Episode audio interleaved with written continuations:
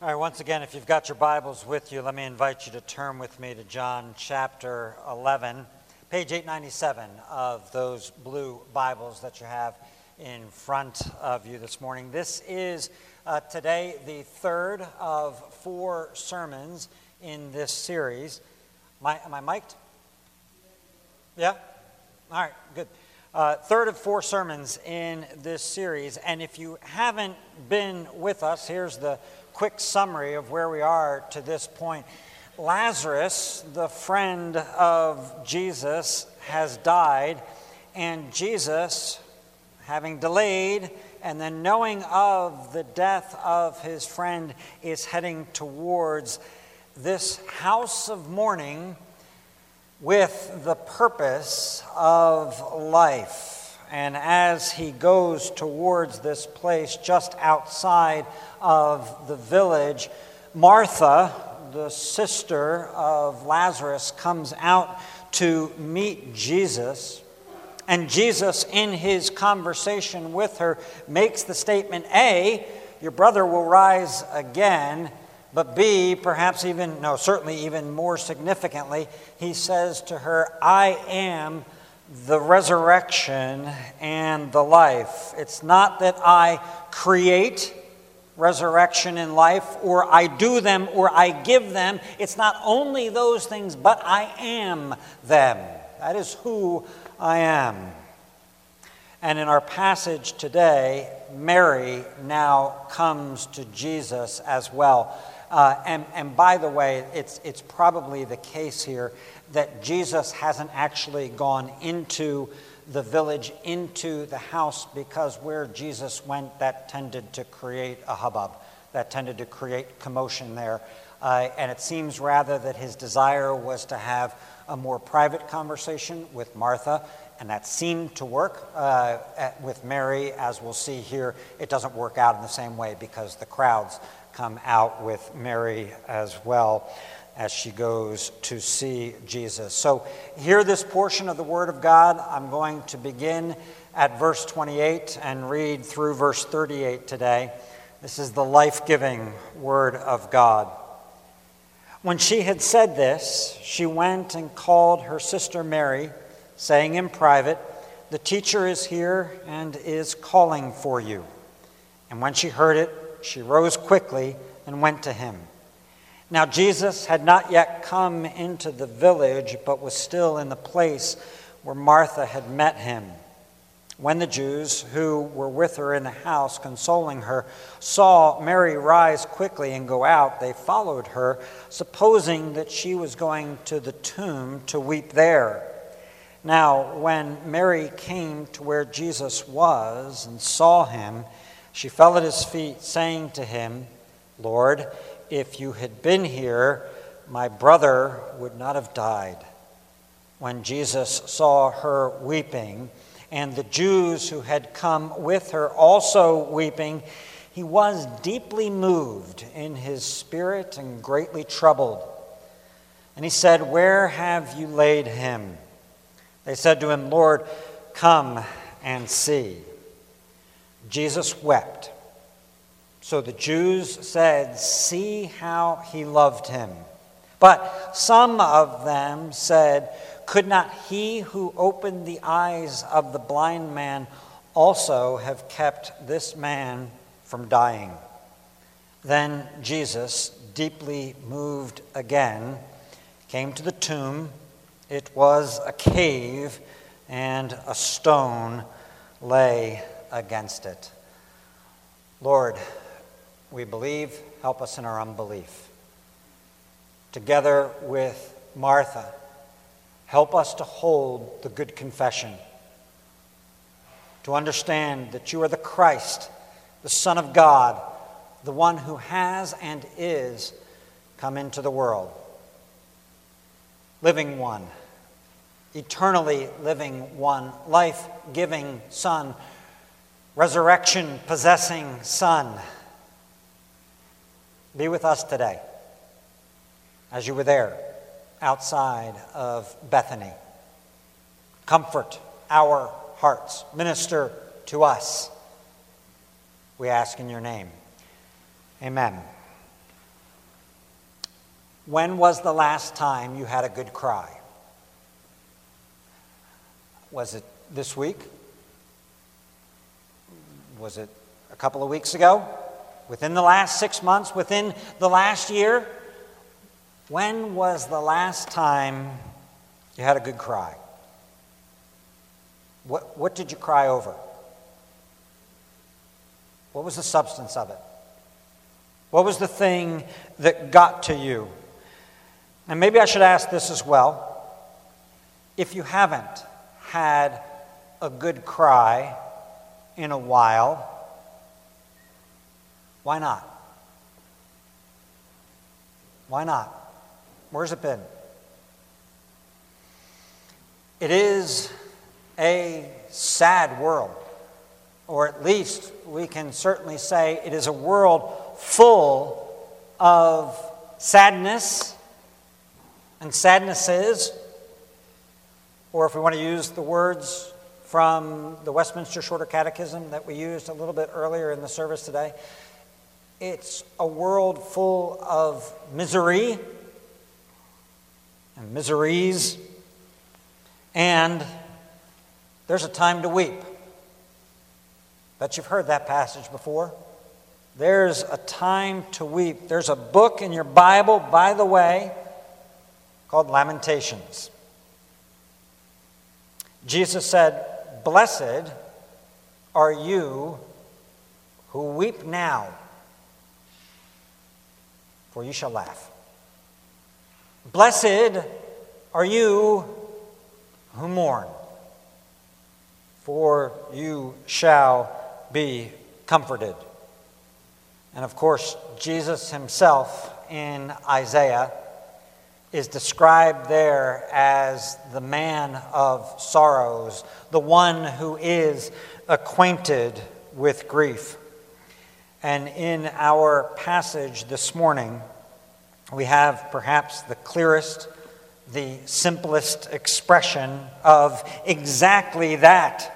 Jesus, the man of sorrows and acquainted with grief, the Holy Spirit, through John, the gospel writer, wanting to clear everything else out of the way and say to the original readers, say to us, observe Jesus crying. Jesus wept. Look at that. Hear that. Consider that your Savior wept. Mary wept. Certainly, Martha would have been weeping as well. The mourners who came out with Mary wept, and Jesus wept.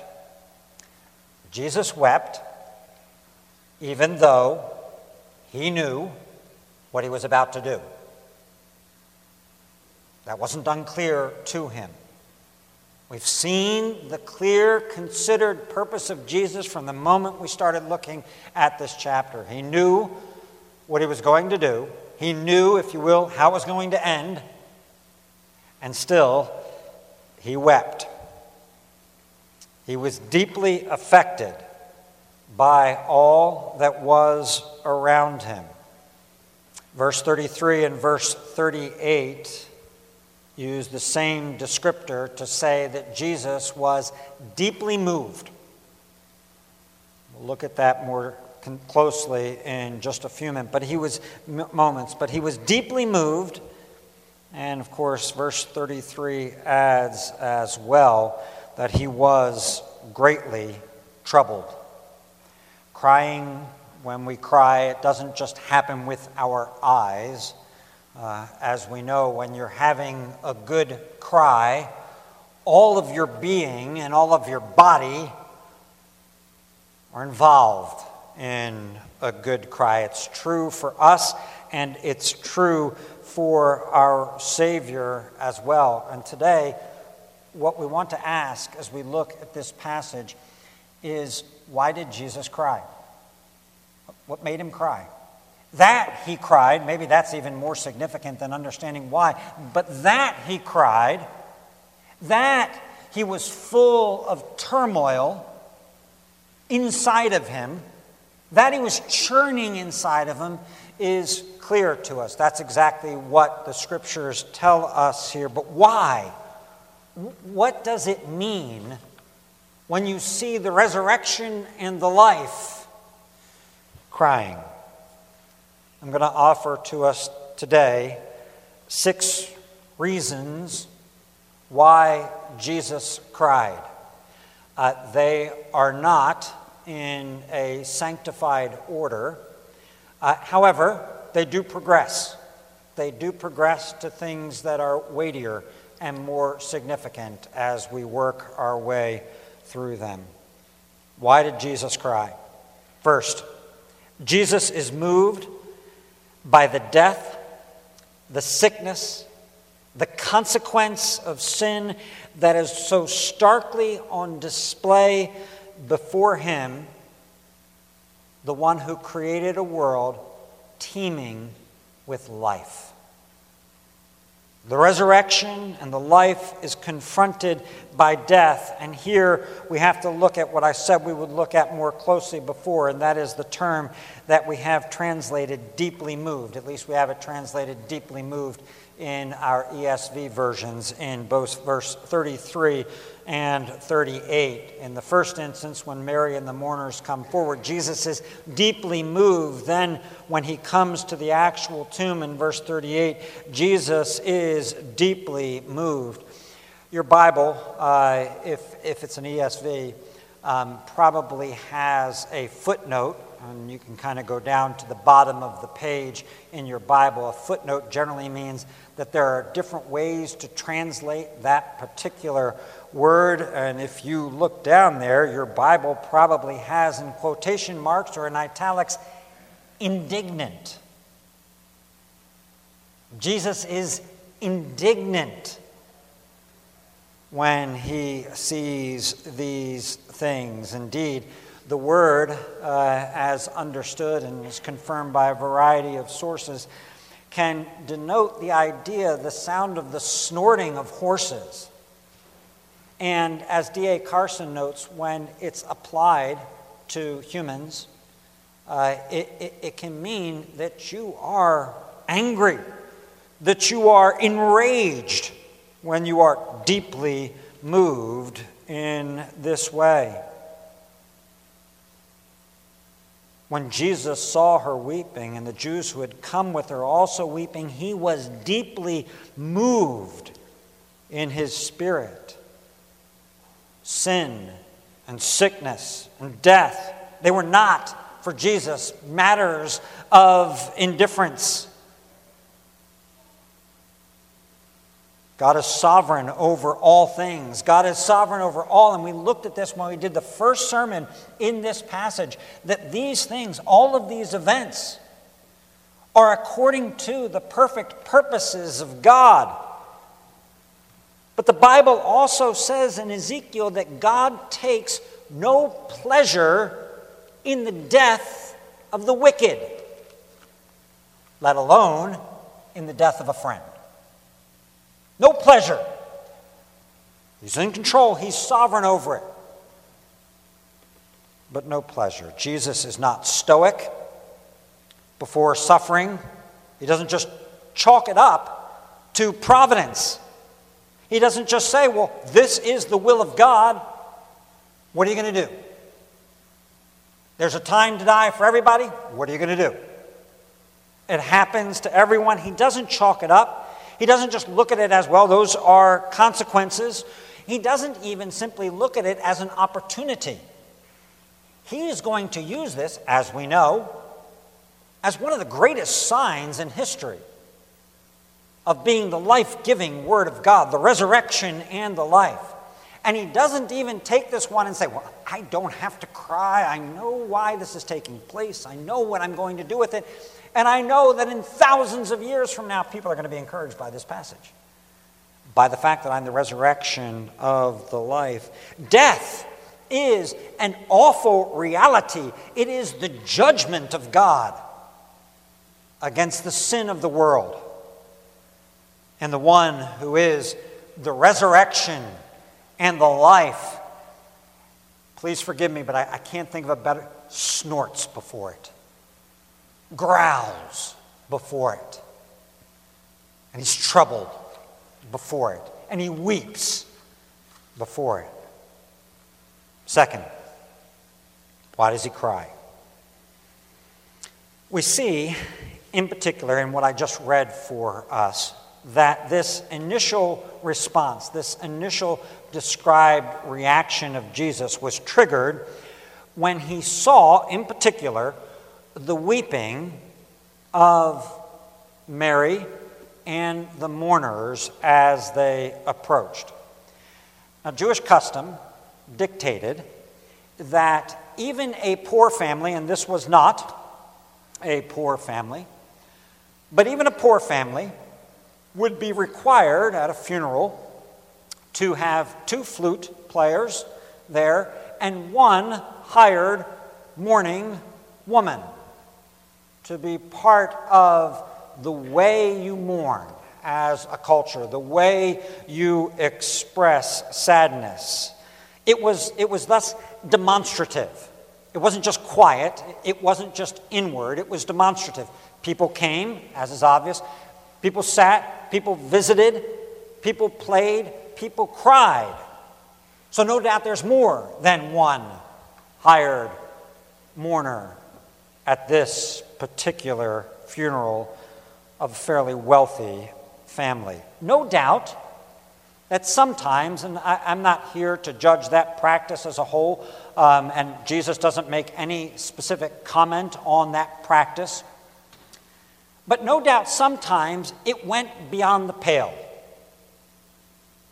It overflowed in a way that became inappropriate.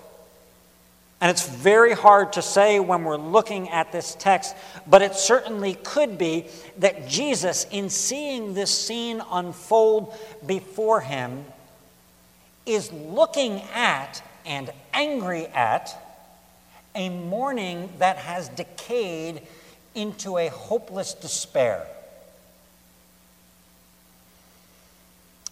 Many of you are familiar, of course, with 1 Thessalonians chapter 4, and Paul in 1 Thessalonians chapter 4 is trying to comfort the church, comfort them in particular in light of the fact that many of their friends, family members who had been in the Lord have now fallen asleep. That is to say, they have died. And in giving them comfort, he says to them and instructs them, We do not grieve as those who have no hope. There is a grieving that is done with hope, and there is a grieving that is done without hope. And it is possible that Jesus is here moved and angry because of what he perceives to be an absence of resurrection hope, though they believed in the resurrection. Remember that when he had told Martha, couple of verses up, when he had told Martha, Your brother will rise again, she quickly said, I know that he will rise again at the end time, at the resurrection on the last day. But perhaps that wasn't as comforting as Jesus thinks it should have been. And there's a growl that comes from him as he watches this and says, are you sure you believe? I'm reading into it right now. Are you sure you believe what you profess to believe? Third, Jesus weeps out of love for a friend.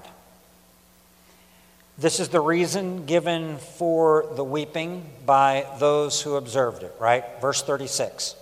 So the Jews said, See how he loved him. Now, to be sure, that was not the full reason. That's why there are six and not one of the reasons why Jesus wept.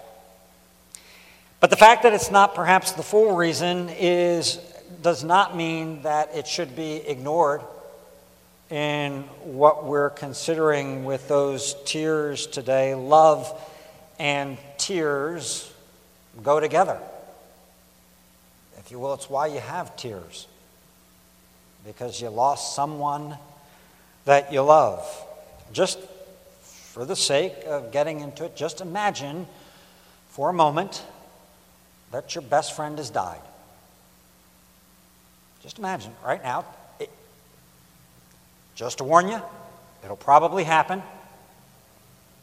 Just imagine that your best friend has died and you're at that funeral. You're at that place. You're in that house. You're with those people. And we saw so deliberately and so clearly communicated by John in the run up to this particular portion the love that Jesus had for Lazarus. Remember when Mary and Martha send word to Jesus, the word that comes is the one whom you love. He's sick. Verse 5, John says to us, don't miss it. Now, Jesus loved Martha and her sister and Lazarus. And when he finally, by divine providence, knows, divine insight, omniscience, knows that Lazarus has died, he says to the disciples, Our friend Lazarus has died. Now let us go there. Jesus loved Lazarus on this earth. But, my friends, Jesus is not bound in love by the 33 years that he had physically present on this earth. Jesus, what a friend for sinners. Jesus, lover of my soul. Jesus loved me. This I know. Jesus, who loved us first. Jesus, whose love is perfect and is pure. Having loved his own. John 13. Having loved his own, he loved them to the end. Jesus cried because Jesus loved Lazarus. And when your friend has endured the pains of death, you cry in love and in hurt, even when you know what's about to happen. Even when you know, you cry that your friend and his family have endured this. Fourth, Jesus weeps in preparation for his own experience of and battle with death, which is foreshadowed in this event. The time has just about come for Jesus. Several times to this point in the Gospel of John, we have read it either said as commentary or on the lips of Jesus My time has not yet come. His hour had not yet come. The time for him to die had not yet arrived, but, and this is what we saw earlier as well, with this turning towards Jerusalem with the disciples and heading towards Bethany and towards the death of his friend, the time has arrived. The time has arrived not only for Lazarus, the time has arrived for Jesus as well. In the next chapter, verse 27, Jesus says, Now is my soul troubled. And what shall I say? Father, save me from this hour? But for this purpose I have come to this hour. There's a time to die, and this was the time. And Jesus is confronting that reality right here. He's turned not only towards the death of a friend, he has turned towards his own as well.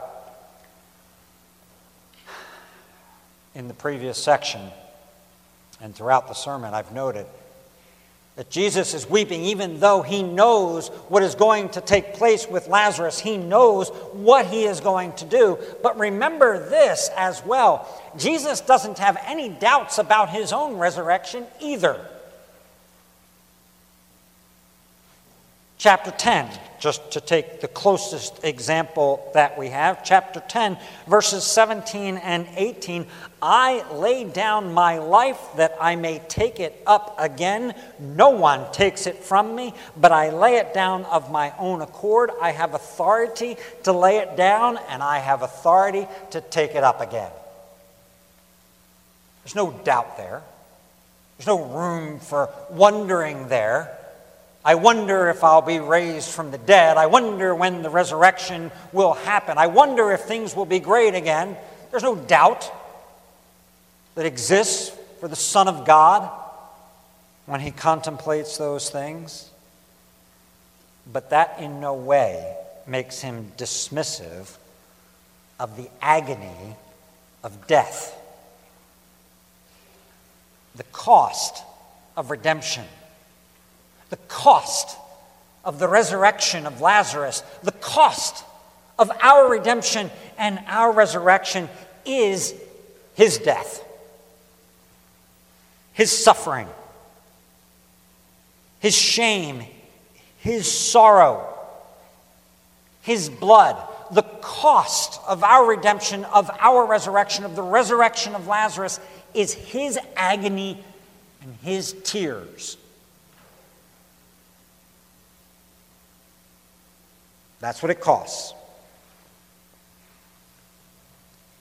And in his case, he holds two things at the same time, which serves as a model for us. On the one hand, he has absolute faith in his Father with complete confidence in the resurrection.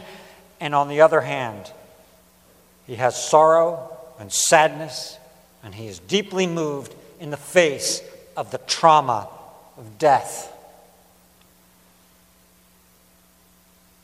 John Calvin writes this Christ does not come to the sepulchre, this particular sepulchre, as an idle spectator, but like a wrestler preparing for the contest. Therefore, no wonder that he groans again for the violent tyranny of death that he had to overcome stands before his eyes. There's the enemy. Fifth, Jesus weeps because he's a man. He's human, and humanity weeps in this world. Can you imagine for a moment if we didn't have this passage in the Bible? Just think about it for a moment. A Bible without that sentence, without those two words, the shortest verse in the Bible. Imagine that we didn't have that one, and imagine that we didn't have the other passages to come in John and other places wherein we read that Jesus was deeply moved. Imagine that we didn't have the statements of how Jesus wept over Jerusalem. Imagine that we didn't have written for us that Jesus cried like drops of blood in the Garden of Gethsemane. Imagine that that particular portion about Jesus was covered up, that, that it was pulled back, and that we didn't know about it. But we do have them. And Jesus wept. It's startling in its poignancy and in its brevity. It stares us right in the face. And in hearing it and in looking at it, we get to see the heart of our Savior, the heart of the God man. By a man, we fell into the estate of sin and misery, or sin and sadness. And by a man of sorrows, we're lifted up out of it.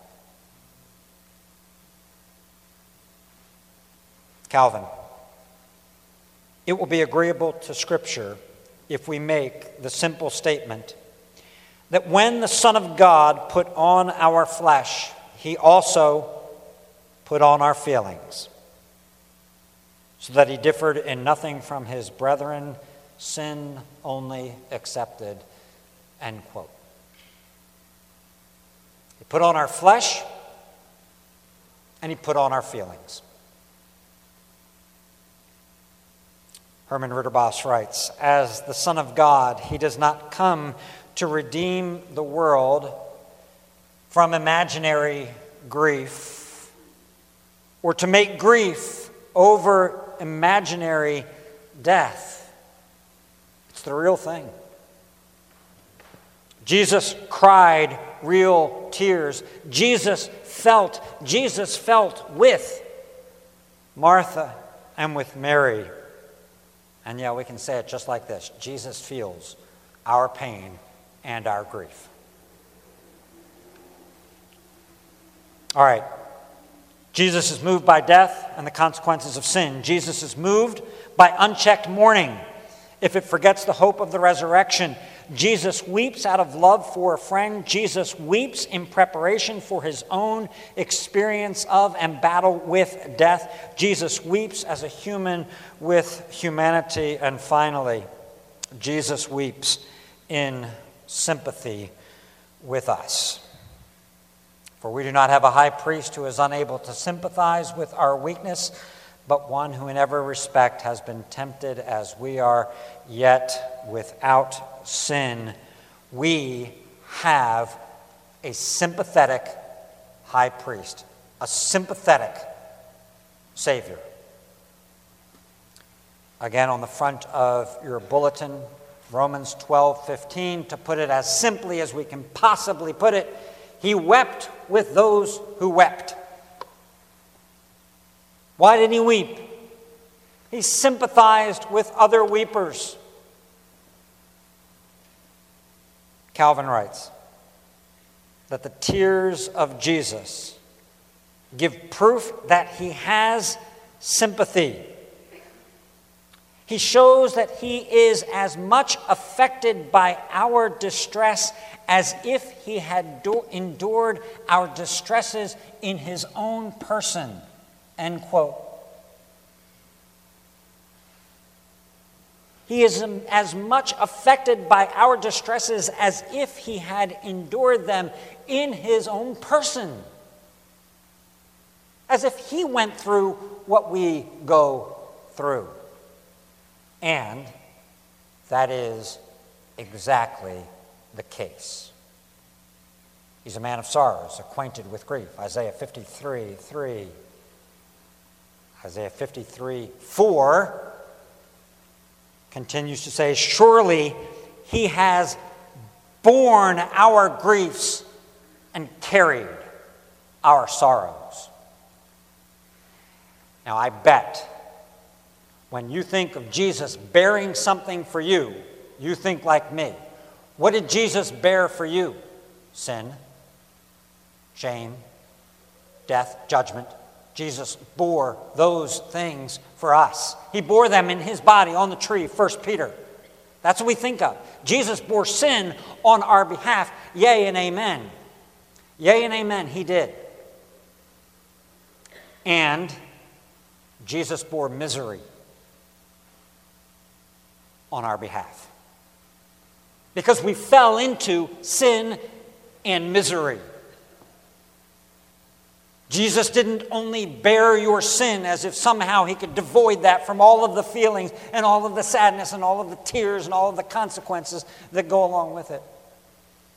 He bore sorrows, he carried our griefs. They're beautiful tears. They are holy tears, and at the end of the day, they are hopeful tears. When's the last time you had a good cry?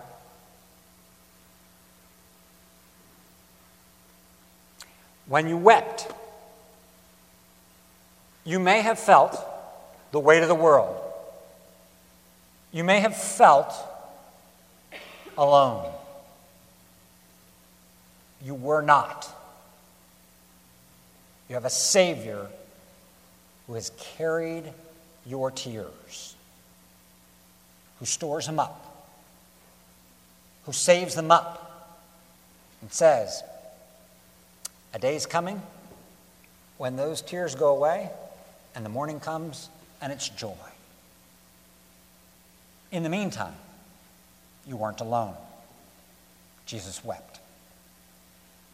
Great Savior, you are not far from us. You are near to us.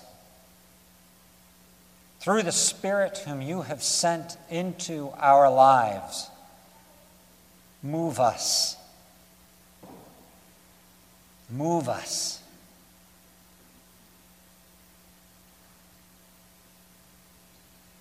Never let us be desensitized to the pain of this world. Keep our hearts pliable. In fact, change them and make them more like yours. Thank you, gracious Savior, for bearing our griefs and our sorrows. Help us to trust in you. In your name we pray. Amen.